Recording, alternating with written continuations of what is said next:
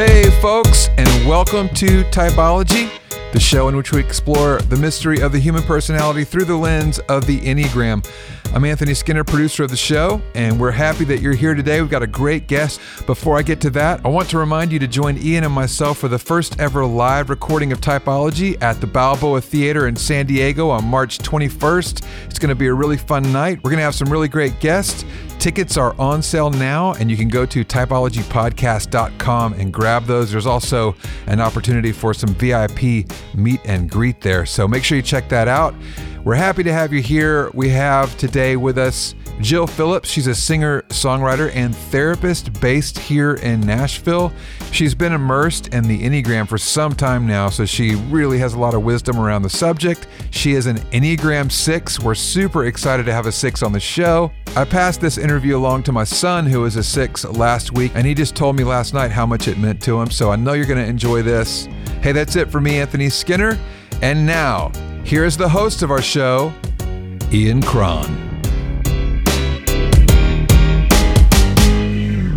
Jill Phillips, welcome back to Typology. Thanks, Ian. So glad to be with you. Man, you know, uh, the last time you were on the show was a few years ago. I think that's right. You know, and you are an Enneagram 6. Yes. The loyalist or yep. devil's advocate. Uh, some say the trooper, although I hate that one uh, as a signifier.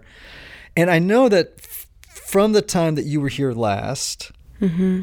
to now, you have done a lot of Enneagram work. I have. You have done a ton of Enneagram work. So I am so excited to hear about what you've learned and mm-hmm. how the Enneagram has uh, influenced your life in the intervening years. I mean, it's like fantastic. So tell me first, I want you to tell me what, from your perspective, six is, hmm. right? What, what it's like to be a six.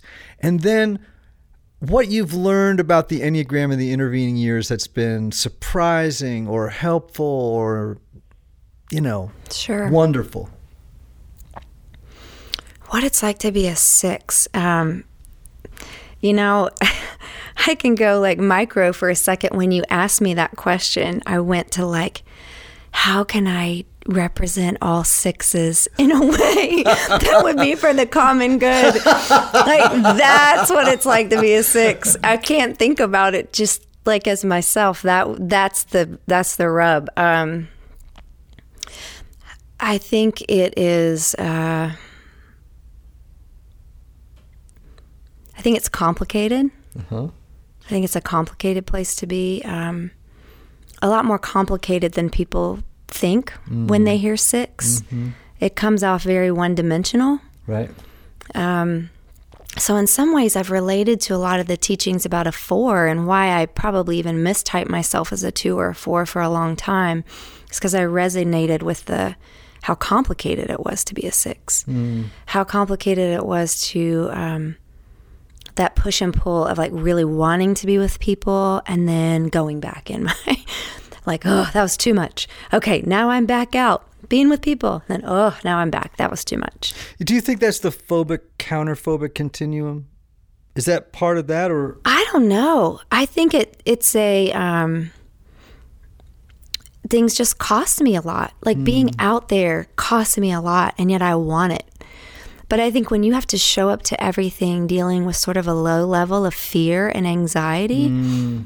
It just takes a lot of energy. Okay, got it. Yeah. Does that sort of make sense? Oh, yeah, totally. Totally. So I think in some ways I relate to some of what I've been learning about fours carrying this sadness and kind of having the the shaping that that does of their hearts. I think fear can do the same thing to sixes. Okay.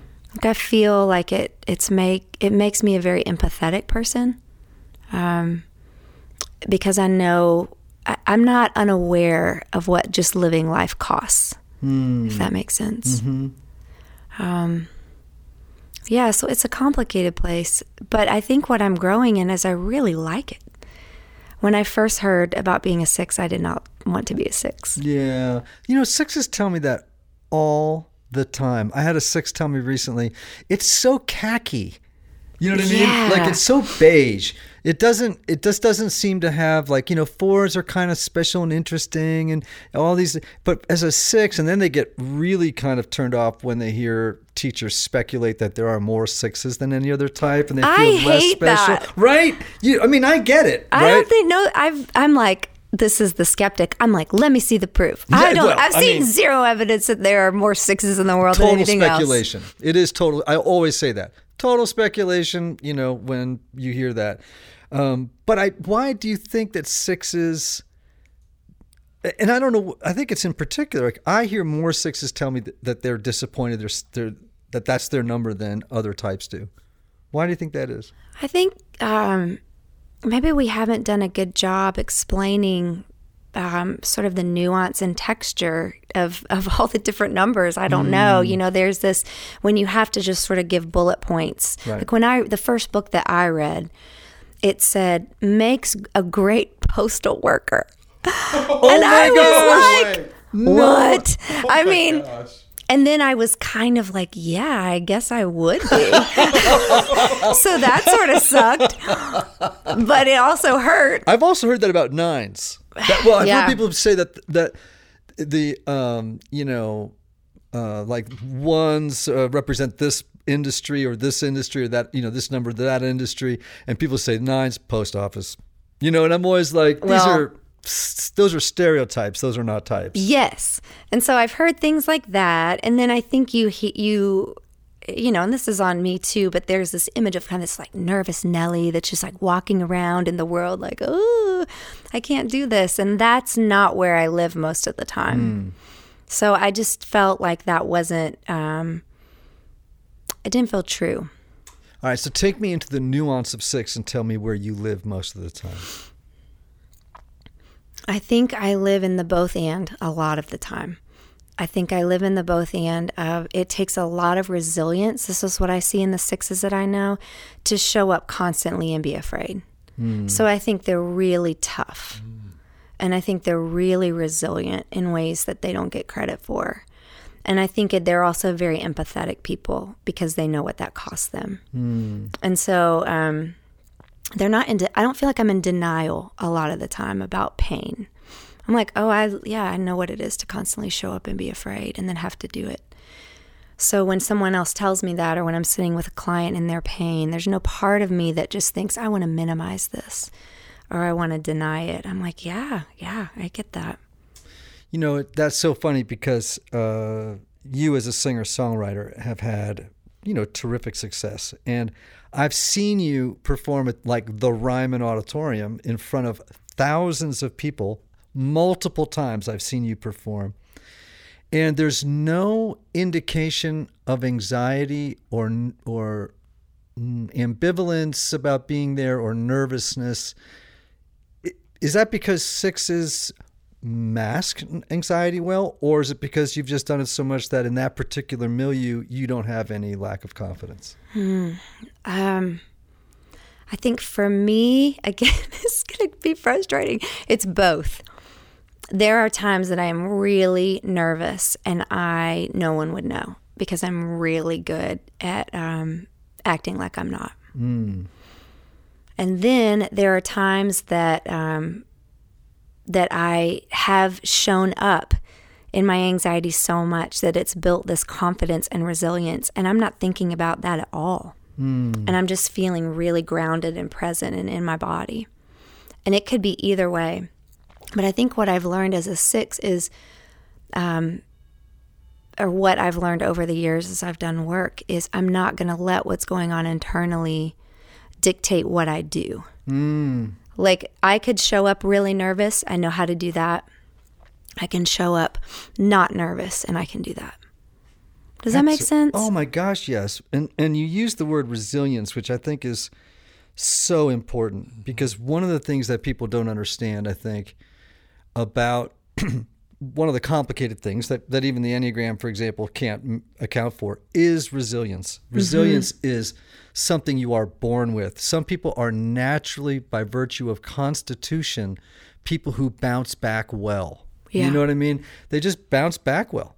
Uh, you know, some people can watch their dog be hit by a car and they bounce back in two weeks. Yeah. Really. And then other people um, literally have to go to trauma work for a year to get over seeing the like the resilience between people is so different. Yeah.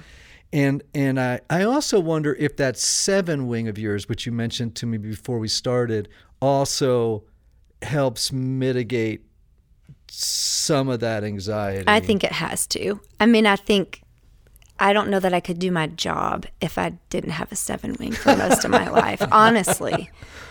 Right. Because I do have this very playful, fun side of me. Um, you know, like people on tour, you can uh, you could ask them their own opinion, but I don't think they would experience me on tour as nervous or Right. usually we're like making jokes and laughing and throwing dance parties in the bus and all of that. I'm not sitting around like, oh, But sixes are that doesn't surprise me because sixes are arguably the funniest, wittiest people on the Enneagram. I'm thinking about that panel that we did for typology with the sixes and how hard I laughed Right. listening to Francie, Leslie, and Katie. Right. I, I like belly laughed that day. Yes. And I was like, oh, people. Right. I mean, I, I laugh when I see them. I see Katie Williams. I saw her the other day and I just laugh because she's so funny. She is so funny. And part of that is is that the anxiety the sixes have because it maybe they can take it they can then exaggerate it they can tell a story and exaggerate the level of anxiety they were experiencing Yes. right to the point that it's kind of absurd and hysterically funny Yes. right and that's katie does that like nobody's business I know. I know she does. Right? She does. Man, fantastic. So, in the intervening years since we did that panel, Mm-hmm. um, what have you learned about the Enneagram in now your training and now you're a therapist, which you were, I don't even know if you were in training then, were you? I think I was probably in school the last time I talked to you, and I've graduated right. since then. So yeah. now you're a, there's so many things have happened since you've been on the show. Mm-hmm. Now you're a therapist. Now you're deeply trained in the Enneagram. What have you learned about the Enneagram in these intervening years that has been surprising, wonderful, um, not so great? What like and and do you use it with clients? So there's two questions. Sure. I think what I'm interested in right now is how the Enneagram connects with other things. Um, I think your kids said it maybe on Annie and I listened to the episode that where you were interviewing your kids. It was like at Christmas time. And one of them said, or maybe you said, that the longer you sit with the Enneagram, the more it just kind of gets to a deeper place. You're not like just thinking about it all the time, Right. it's just dropped down. Right. So I feel like it's dropped down. I don't think about it all the time. I Right. find myself talking about it less. Um, if a client comes in and wants to talk about the Enneagram and they're interested in that, we talk about it, but I'm always interested in finding where it connects with something else. So, like in therapy, I'm interested in wow, how does this overlap with other modalities? Right. Or how does this overlap with um, spiritual work? How does this overlap with, um, you know, yeah, pursuer withdrawer dynamics? Or how does this overlap with this? To me, it feels like I want to see how it expands and how it relates to other things.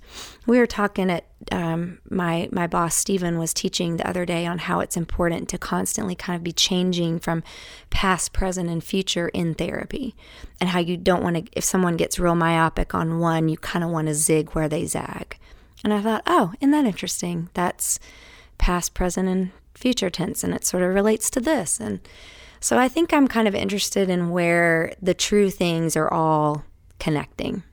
Does that make yeah. sense? Oh, yeah. I mean, that's. The, I think what you're describing. Maybe the word I would give it is integration. Right. Integration. That's a great word for Right. it. I'm And- interested in integrating it with other things that I'm learning. And so we were uh, today listening to a podcast, Annie and I, of by Jack Kornfield, who's a Buddhist teacher, but his he's a psychologist um, who happens to be a Buddhist, and and he's a very good teacher, and I love listening to his work. And he was describing one of the personality types in Buddhism, and it's clearly a nine. It is so clearly a nine, it's crazy. And I see these kinds of overlaps in different traditions or in different things in psychology. And I'm like, well, that just kind of reassures me that it's probably true. Right? Right? Because it keeps showing up in different places. Yes. But I love it when uh, you know I can think about theology and psychology and the arts and spiritual direction and oh look at that this connects here and if you collide this idea with that idea it creates a new idea and Totally. you know and then ex- that's but if you and so it's a warning to people about the enneagram if if all you do with the enneagram is fixate on it Yeah. and not see it in the broader context of life then you're really going to miss out on some of its depth Totally. And on the other hand, just try not doing that when you're at the beginning. Right. so in some ways, it, I just feel very zen about it. I'm just like, oh, okay, it's a process. It's a you know I can see people fixate on it, and it's like that. You just got to do it. I did it. Okay. Right. There's a lot of letting go to that, you know. Um, but you know, I started I learning about the enneagram in 2003. yeah. So I've had a lot of time to let it sink in. Right. And then when you do, I think it might have been me on the podcast who said that on that Christmas podcast. And it, and the person who told me this was Richard Rohr, which was, you know, at first the the Enneagram is at the forefront of your thinking, right? You see everything is like it's right up here. Yep. And then eventually it's in the back of your mind and you it activates and you access its wisdom in particular moments and then you move on Yeah. to something else but you're not always thinking about it and i think that's when it's most powerful it's Yeah. just in your tool belt Yep. periodically you can turn to it and and use it and i do several times a day but and obviously this is my job so i probably think about it a lot more than other people do because that's my gig Sure. but i think like when i walk in a room i don't type people Yeah. I like it doesn't either. occur to me to do that I don't really either. And I think I've noticed even um, to me, I think what I'm more aware of now, especially if I'm sitting with someone in the room, is their energy and maybe think about like what stance they're in. And the only you got to explain stances to people Yeah, so um, ones, twos, and sixes in the dependent stance. Meaning? Um, meaning, for me, what that means is I am always thinking, what's expected of me, and how can I exceed that? so just feel the weight of that, you know? right And I'm always out there. I can't go out and be with people and not be there. right That's the only way I know how to explain it. Right. My husband Andy, who's a nine, can go out and be with people, and he doesn't have to be out there. right And so it just costs us something different. I feel Right. like. So, and, he's in the withdrawing. he's in the withdrawing stance, fours, so that's fours, and fives, and nines. nines. So talk to us about that. Um, Well, I mean, you could talk more about it than I could, but what he tells me and what I've experienced is he can really get what he needs from within himself. He can, he has a very um, intricate interior world. Yes. And so when he's with people, he can still appear that he's with them, but also be kind of going back and forth, like within himself, and be pondering and thinking and Yes. Yes. removing himself and taking care of himself. And, um, and that I don't really have that same kind of capability when I'm with people. I just feel like I'm out there. right. And my face says, talk to me. and I don't know why. Yeah. Like I'll be at Kohl's checking out and Right. someone's like, my husband just left me. And it doesn't happen to him. It just, and people do talk to him and he's, Right. he's wonderful. And that happens to twos a lot. yes. I'm not sure with ones, but twos and sixes, that happens a lot where people feel um, like it's going to be really safe for me to have this conversation with this person. Yeah, and I'm just giving off this energy like I'm out here. I'm out here with you, you know. And then um, three sevens and eights are in the aggressive stance or the assertive stance. Mm-hmm. Right. They tell me they like better, which I get. Aggressive has a negative connotation, and it's not. It's like they just move independently of other people. They're not walking in the room. They're not walking into the party, like we were talking about before, and thinking, "Oh, what are other people thinking of me, and what's expected of me?" Or retreating in themselves, or thinking, "What do I need, and how am I going to get there?" And they're Right. just very different energies, you know. Although I would say with threes, they often will walk in a room, wonder what people are thinking of them, and then a, and then adapt in order to get what they want. That's a good way to put it. Yeah, that's a good distinction. Yeah, you know, so it is, I think, that way of thinking about in that stance. It's like those people, they see what they want, they just go get it. Yeah. Me, I go inside to get what I need, Yep. as fives and nines tend to do, right? Ones, twos, and sixes are more community minded people, too. Yeah. I think that's true. Um, and they're compliant to what the social setting expects of them. Mm-hmm.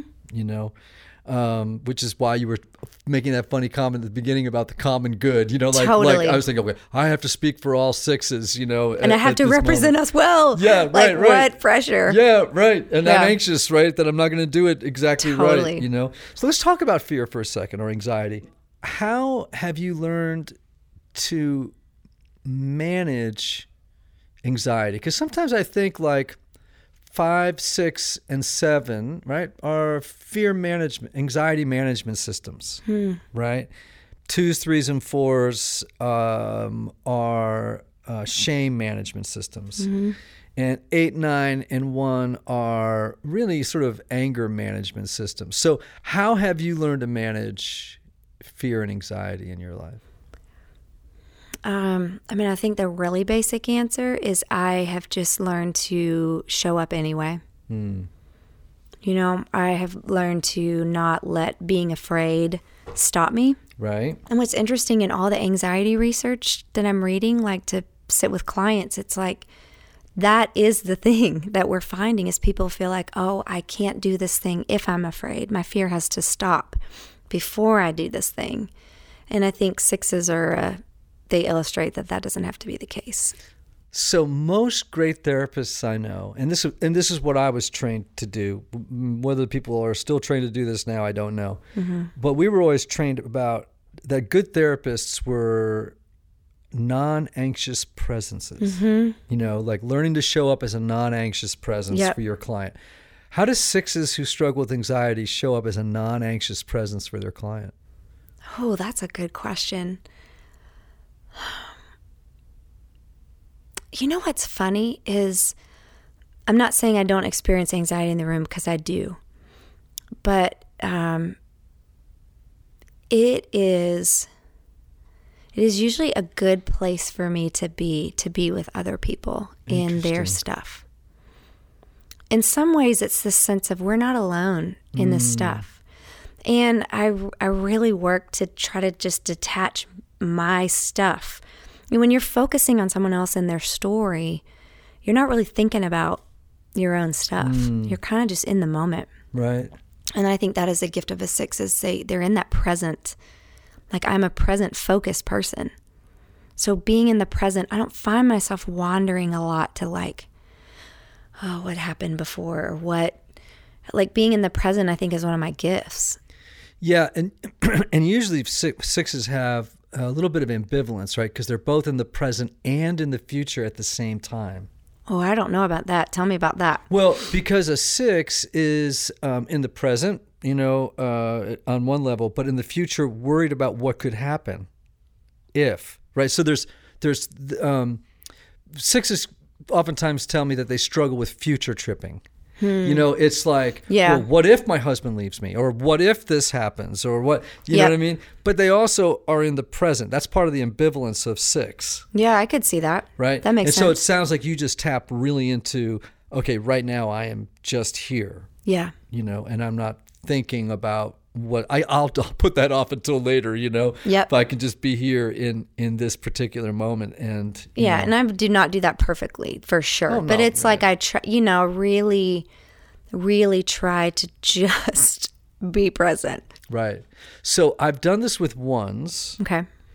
because their voice like okay so we all have inner voices right and we all have an inner critic we were talking about this earlier before we started recording so you know ones have their version of their inner critic. Um, the fours for sure i think have the second loudest inner critic. That's my opinion. Um, and sixes usually have a chorus of voices in their head all offering different opinions as to what the six should do, let's say about a decision, um, which only creates more anxiety because they don't trust their own judgment and all these voices are speaking to them about w- what to do. Yeah. And so, one of the things I've told people to do with their voices, I want to see how you respond to this, like as a practical thing for sixes, is to actually sing your uh, fears out loud to the tune of Happy Birthday. I'm gonna have to try that. I'm not kidding you, it works. I have to sing happy birthday like 20 times. Yeah. Oh, I mean, totally. But you can go, I'm afraid that the earth is going to fall apart and that my children are all not going to come home from school and the house is going to burn down before tomorrow. And you just do it, right? And you, and I'm telling you, you will just start to laugh and That is funny. it evaporates. And so if you tell a one, you know, I should have done that earlier. Why was I late to that meeting? You know, it's like they just start laughing at the absurdity of it all. I'll have to try that. Isn't that a fantastic? I'll report back. Do you promise? totally. Because I'm not kidding you. I think there's a whole like psychological school that could be formed around singing your anxieties, your crazy inner voices. Totally. uh, because when you externalize them, there you realize, oh wait a minute, they're actually not part of me. Yeah. Like like I'm not the problem. The problem is the problem. Yes. There's, I think that's something that shifted for me too, is, and maybe that's just through doing a lot of um, therapy and recovery work and, and um, spiritual direction. And the way that I see God has changed. And so I'm just so much more gentle with myself about my fear now. I'm just so much nicer to myself about Yeah. it. I, I almost see it as like, of course you're going to be afraid.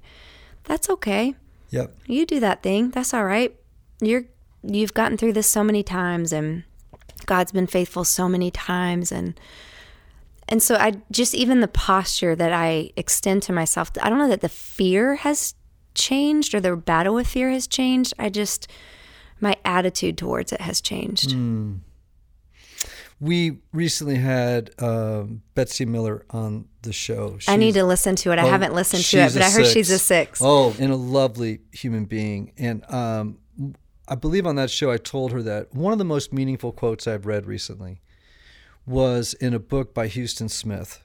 Um, and in it, you know, Huston Smith, arguably the most important expert on world religions uh, of the 20th century, died at 93 in the last five years. So he taught world religions for 70 years. wow He was raised by missionary parents in China, uh, though was no doubt a universalist, self-identified as a Christian.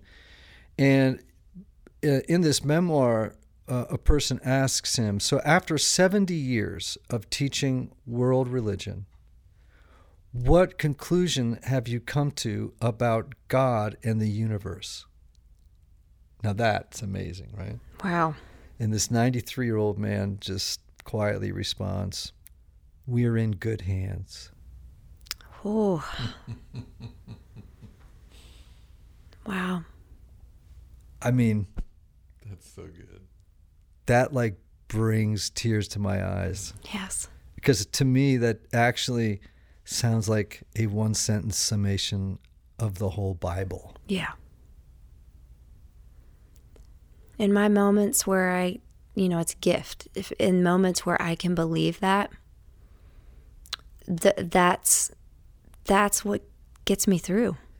And that that- is what gets me through. Yes, and that's the high side of nine. Wow. All shall be well, all shall be well, all manner of things shall be well. It's dwelling in the peace of God, right? Yeah. We're in good hands. Yeah.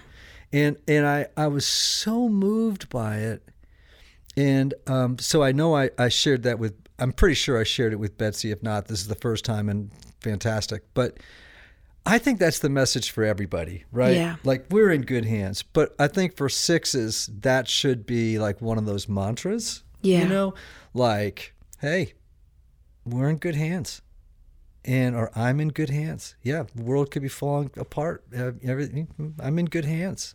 Uh, and um, I, I don't know that that that has been my favorite quote of the year. I love that. I'm going to remember that. And I know for me as a six, I've had enough moments in my adult life where I've experienced that. Mm, And that's where that faith comes in, right. which is sort of an antidote to my anxiety or my fear. And it's always, always, always been when I didn't see something coming, which is, you know, any terrible thing that's happened to me, I didn't see coming, right? And the Right. things I worried about didn't happen. So something happened and I didn't see it coming. And yet, God was faithful and I got through, got me through, despite my weakness, my fear, whatever. And like the accumulation of those kind of experiences has ma- has made me a different person, a very hmm. different person. Right. It's good to be getting older, isn't it? I've really liked it. You I know? really liked it. Like even earlier before the podcast, when I joked, I said the most six-ish thing, which was one day closer to death. We're like one day closer to death. When I said it, it didn't scare me. Right. When I said it, I was like, yeah, further up and further in. That's right. Thank you, Aslan, right? Yeah, it It's- didn't. It didn't feel scary. No, and and I sometimes do look at 22 year olds, 20. I mean, I look at my children, 22, 25, and 28, and, and I love them and they're doing fantastic. And I think to myself, oh, th- better you than me.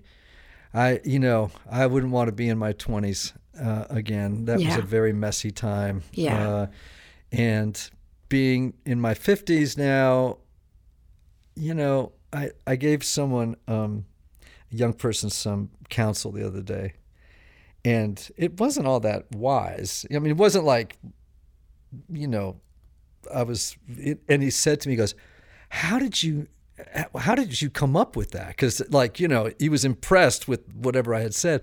And I said, You know, you get to my age, you just know shit. I know. In spite of myself. You know? In spite of myself. yeah, you just get to this point in your life, you know shit, you know, and and you know when you didn't know it, you were just banging into everything, and it was just hard. Now you you mentioned the word recovery, and um, so it triggered for me the question: Are you a person who identifies as someone in recovery? And also, um, I'm fascinated by the overlap of the Enneagram and recovery from addictions. I, I I just did a a wonderful day long workshop at Cumberland Heights Rehab here in Nashville. Great great treatment center.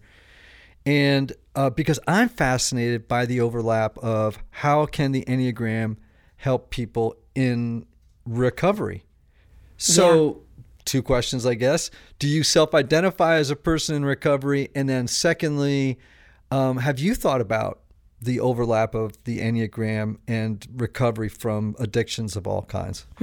I have. Um, I again, I want to just say I'm a new therapist, so what I've been doing a lot thinking about it and just being aware about it. But I've been really interested in the people that have gone before me that have done a lot of this sort of work, and so I've been reading a lot about that and. Um, you know, people like Pia Mellody who do work in Right. therapeutic community but overlapped in the recovery world. And I do identify as someone who's in recovery you know what that looks like as far as the details i don't i don't share but i have i do regularly attend a recovery program and have for years and i just find that to be uh, it's just been transformative in ways that i can't even begin to describe So, as you know, I have attended a 12 step recovery group for people wrestling with drug and alcohol addiction for years. Um, and I oftentimes say, I wish everybody could come to these meetings. I know. Well, and I think that so when we use the language of recovery, what what they talk about at the place that I work, where I'm where I'm a therapist that I love so much, is really that just we're all addicted. Yes. we're just all addicted, and there's a spectrum and there's a continuum to that, and it becomes really destructive at certain points. But really, none of us are wired like we're all wired to just want to medicate. Nobody wants to sit in their pain. Nobody wants to sit in their stuff. It's just the human condition. Right. And so if you look at it like that, you're just always looking at where am I on this continuum and what am I trying to stay asleep? Where am I trying to stay asleep and where do I need to come awake, become awake? Um, so that's how I think of it. And when I'm sitting with my clients, I mean, there are people that obviously um, you know, would would fall in the category of of addict. But really, it's like I'm just thinking that in a meta sense for everybody. Yes. What's keeping us from being awake? Where do we medicate? Where do we numb out? Where do we try to avoid our pain? And then so much grace. Like, of course, you try to avoid your pain. Pain sucks. Right.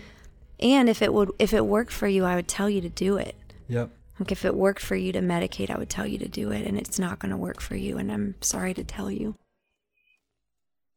So there's two books that I recommend every type read. The first one is a recent book by uh, surprisingly by Russell Brand. Oh yeah, Recovery. yes. I I like flipped through it at the library, and it looked amazing. It is amazing because he does approach it with, even though he's a recovering heroin addict and alcoholic and food uh, addict Mm-hmm. and sex addict. I mean, this this guy's got a resume when it comes to addictions, right?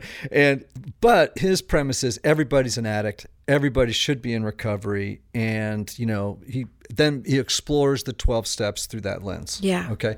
The other one, of course, is one I'm sure you've read, which is Gerald May's Addiction and Grace. I actually have not read it yet. Oh, Jill. But I hear the most wonderful things about it. It's on my Oh. bedside table. Okay, so there is such a seminal work uh, that also comes from the place of everybody's an addict. Yeah. So everybody also has a defense mechanism. Yeah. Sixes have one. Yep. Right? Which Yep. is projection. And obviously, defense mechanisms are their own ways of avoiding pain, right? Can do you can you describe for people what projection is like for a six? Man, I I probably need to think about this more in depth. I think what it's like for me is um you know, the way the way I would see it overlapping with uh with therapeutic work is it looks like sometimes not knowing where I end and where others begin, which is sort of the classic definition of codependence, you know. Right. And um, sometimes I would just assume that my stuff would be someone else's stuff, or the way that I would handle a situation is the way this person would handle a situation, or what I would think is what they're thinking Right. Um, and I can make up ridiculous stories in my head about what people are thinking. Um, so you know, boundaries work and work on identity and all that kind of stuff has been really, really good for me as a six. Not picking up the rope, not picking up other people's stuff and assuming it has to be mine. Right. Like I get to just go, you know, and, and it's hard internally if someone's disappointed in me as someone who's constantly asking myself what's expected of me and how can I exceed that, um, when people are disappointed in me, it messes me up. Or if I perceive someone is disappointed in me, so now it's like I, I know that it's going to mess me up. I'm going to have the struggle internally, Right. but I just sit with it and I don't have to do anything about it. I don't have to Right. respond to it. I just know, man, that person's mad because I said no to that thing and I used to always say yes. Hmm. People don't like when I have good boundaries all the time. Yeah. And so I have to sit with my fear and hurt and anger and sadness and loneliness that I'm not going to get rewarded for doing something that might be healthy for me. Right.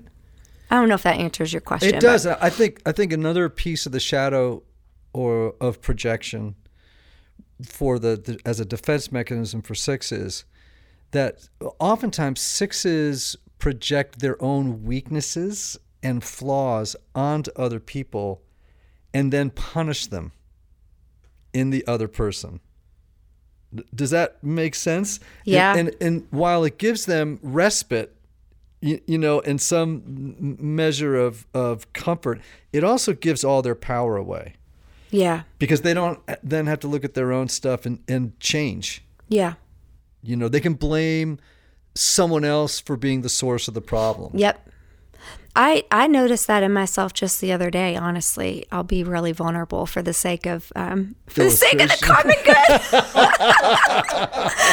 oh, I I'm all, I always have to be aware. You know, and work has taught me this. Like when I am just sitting with someone and I sort of feel like I loathe them, because typically I I really like the people that I meet, honestly and truly. Like I meet people and I just sort of assume but the best things about them. And um I laugh with one of my eight friends about it because she said, You meet people and you love them, and then you have to figure out that you don't like them. She goes, I meet people and I hate them, and I have to figure out that I do like them. and we were just cracking up about that. Um, but I was sitting with a person, and I I was I really really had all kind of bad feelings about them going on in my head and heart and body. And that is not a typical experience for me. And so what work has taught me is like pay attention, this is about you. Right. And sure enough, it just triggered a lot of things from my family of origin story. It just triggered a lot of my stuff. And it was about my own insecurities and my own stuff. I was totally putting it on this person. This person was not doing anything wrong Right. other than just behaving in a way that I would probably behave. Yeah. And, and so, yeah, I'm sure I do it all the time and I'm not even aware of it. Yeah, and that's the sixes way of, um, you know, de- defending against, in many ways, having to do their own work. Yeah. You, you know what I mean? It's like a, and a way of, by projecting their weakness onto someone else or Yeah. their or their shadow onto someone else, they can punish it in someone else. Yep. You know, and and Yep. which in a way is a little bit like a sexual four will do that too. You know, um, Yeah, that makes sense. so, all right. So, here's a question for you. Okay. All right. So, we live in this anxious age, and we are now into an election cycle. Yeah. Okay. and I, you know, we had a couple of years, like, you know, all right. So, it's been three years, you know, since we had our last one started up, and now the Iowa caucuses just happened. Yep. And blah, blah, blah, blah, blah. And I know that for sixes, like, oh, we always laugh, right? For eights, this is the happiest time of their lives, right? Because they get to argue with everybody about everything. You know what I mean? Oh, I don't know. My eight friends are not happy. They're losing their minds. Right. Well, but there's a kind of energy that they get from the losing of the mind. You, you know Yeah. what I'm saying? And but for sixes who have issues around authority figures, Yeah. and also anxiety, which is everywhere Yeah. because the you know the it's like the zeitgeist. It's in the air. It's everywhere. It's like eh, we're all being manipulated by anxiety and fear. So can you tell me how you're experiencing that and how and, and maybe including some thoughts about your relationship with authority figures because that's Sure. a big deal for sixes and then how are you coping how should cope sixes cope as Yeah. we head into this year leading up to another election filled with anxiety Um, this that's such a good question. I'm not even sure where to start, but I what I will tell you, I'm going to throw out this theory and y'all can tell me if you experience this to like be true over time and as more sixes come on the show. But when we were talking about the way sixes get categorized versus the way that I really experience my internal world, I think sometimes fear gets put at the feet of sixes. Like if there's a lot of fear in the world, it must be the sixes. If there's a lot of fear in the world, it must be there are more sixes in the world than anybody else. And I think in the same way that a four can go into sad in a way that it doesn't scare them because they're used to sitting with it, that's how I experience this as a six. I'm just kind of like, oh, oh, now everybody's afraid. Oh, okay. oh, good. I thought I was alone here. Um, it doesn't feel like to me the people who aren't used to sitting in fear are the ones who seem to be having a harder time. right And so I'm not saying that people's division is not hard for me. It is hard for me. Well, you but are, it's 'cause you're a always been hard for me, and it was hard for me in 2012, and it was hard for me in 2000, and it was hard for me, you know.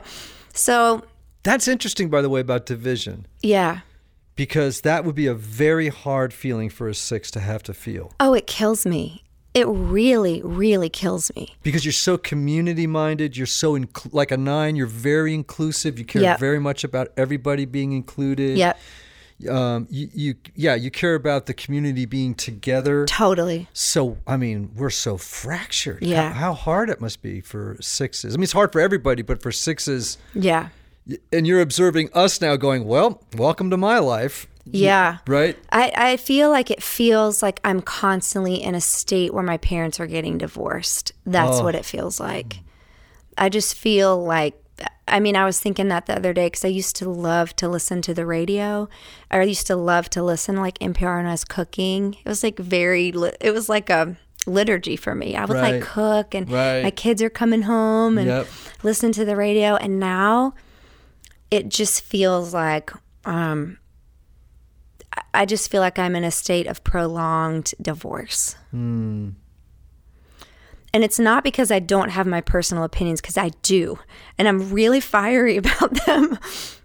It's not like I'm like, oh, it's not a big deal. Can't we all just get along? It's not that. Right. It's just this sense of like, there's just this lack of reason, and there's this lack of empathy, and there's this lack of um, awareness of other people and their feelings, and s- surely a lack of common good. And that drives me bonkers. Right. And I feel, um, yeah, I have to turn the radio off. And I used to love knowing what was going on. I used to love it. I know I tell sixes all the time now, don't do not have a television playing in the background. I talk out loud to it a lot, honestly. That's what happens. You can ask my kids or if Andy um, Andy calls it OT Jill. I can't remember if I told you this before on the podcast. It's Old Testament Jill. and he's like, You are the nicest person in the world until you're not. And it comes out on the plane when people are trying to like deplane before it's their turn. I get so mad. I'm just like, and it's not about systems. I don't give two figs about systems. It's like, how can you not think about the person sitting in front of you that they might want to get off? Like, what is your deal? You know, what is it like to just live thinking about yourself? It just makes me so angry. And so that's what I feel like when I'm watching the TV. I'll just start yelling at it or like talking back to it, like, ah, this is crazy. You know, and my kids are like, oh my gosh, mom, just like, what is happening? That is awesome. Yeah. And I think, you know, it's interesting when you're talking about the plane, I was thinking about how important these unconscious motivations are because a one would have the same reaction, but for an entirely different reason. Yeah. I don't care about systems. Or, I don't. or being appropriate or being a i mean i guess i do care about being appropriate as a six but like it's really about how could you live in such a way that you don't think about other people the common good. how could you Right. i don't even know what that would Yep. be like Yep. i can't even imagine Man. What's next for you? i'm going to make a record this Mm-hmm. year i've been writing um, i kind of put that on hold while i was in grad school i just it was just too hard to do it all um, and in some ways it was nice to just kind of let the fields rest and just see what was going to come up. And so the stuff i've been writing now i really like and i'm really enjoying that. So i think i'm going to do an album this year um, still doing some shows and doing music and talk about integration. I really like doing a lot of different things. That's what i've learned about myself. Yeah, I call it a portfolio life. I like it. Me and too. I I was surprised. And I think people don't know what to do with that because they're like, oh, you went to grad school and you're seeing clients part time. That must mean you're not going to do music. And I'm like, no, I'm totally going to do music. To me, I find that it's like generative. The creativity is generative. So the more I do this thing and love this thing, the more this grows. And um, so I'm kind of, and I'm loving teaching and I'm loving leading retreats. And um, I've been doing speaking at retreats, which I never thought I would be a speaker in one million years. I'm learning I really like it. Like, that's interesting. So i I'm feeling like there's all this new that's coming in the second half of life and all this leaning into risk and taking chances and all the things that as a six are really good for me to do. And it has been so rewarding. I feel the most fulfilled in my life and work that I have in a really long time. Well, hooray for that. Yeah. Hooray for that. And no one I know better, more deserves to feel that way in the world than you. Thanks, Ian. That's so nice. Yeah. And as always, it's cool to spend time with you. I've had a wonderful week. I had uh, breakfast with your husband Andy yesterday. He loved it. Today, I get you on my podcast. Who knows? Maybe I'll see your kids over the weekend. Who knows? I may Yes. get the whole family in. 80 would love to see Percy, who she worships. My dog Percy. Yes, come and we'll have a dance party in the kitchen. All right. And Percy would be happy to dance. Yeah. Will you come back again? I love it. Oh man, so would we. Typology listeners, please remember the words of the great Oscar Wilde. Be yourself. Everybody else is already taken.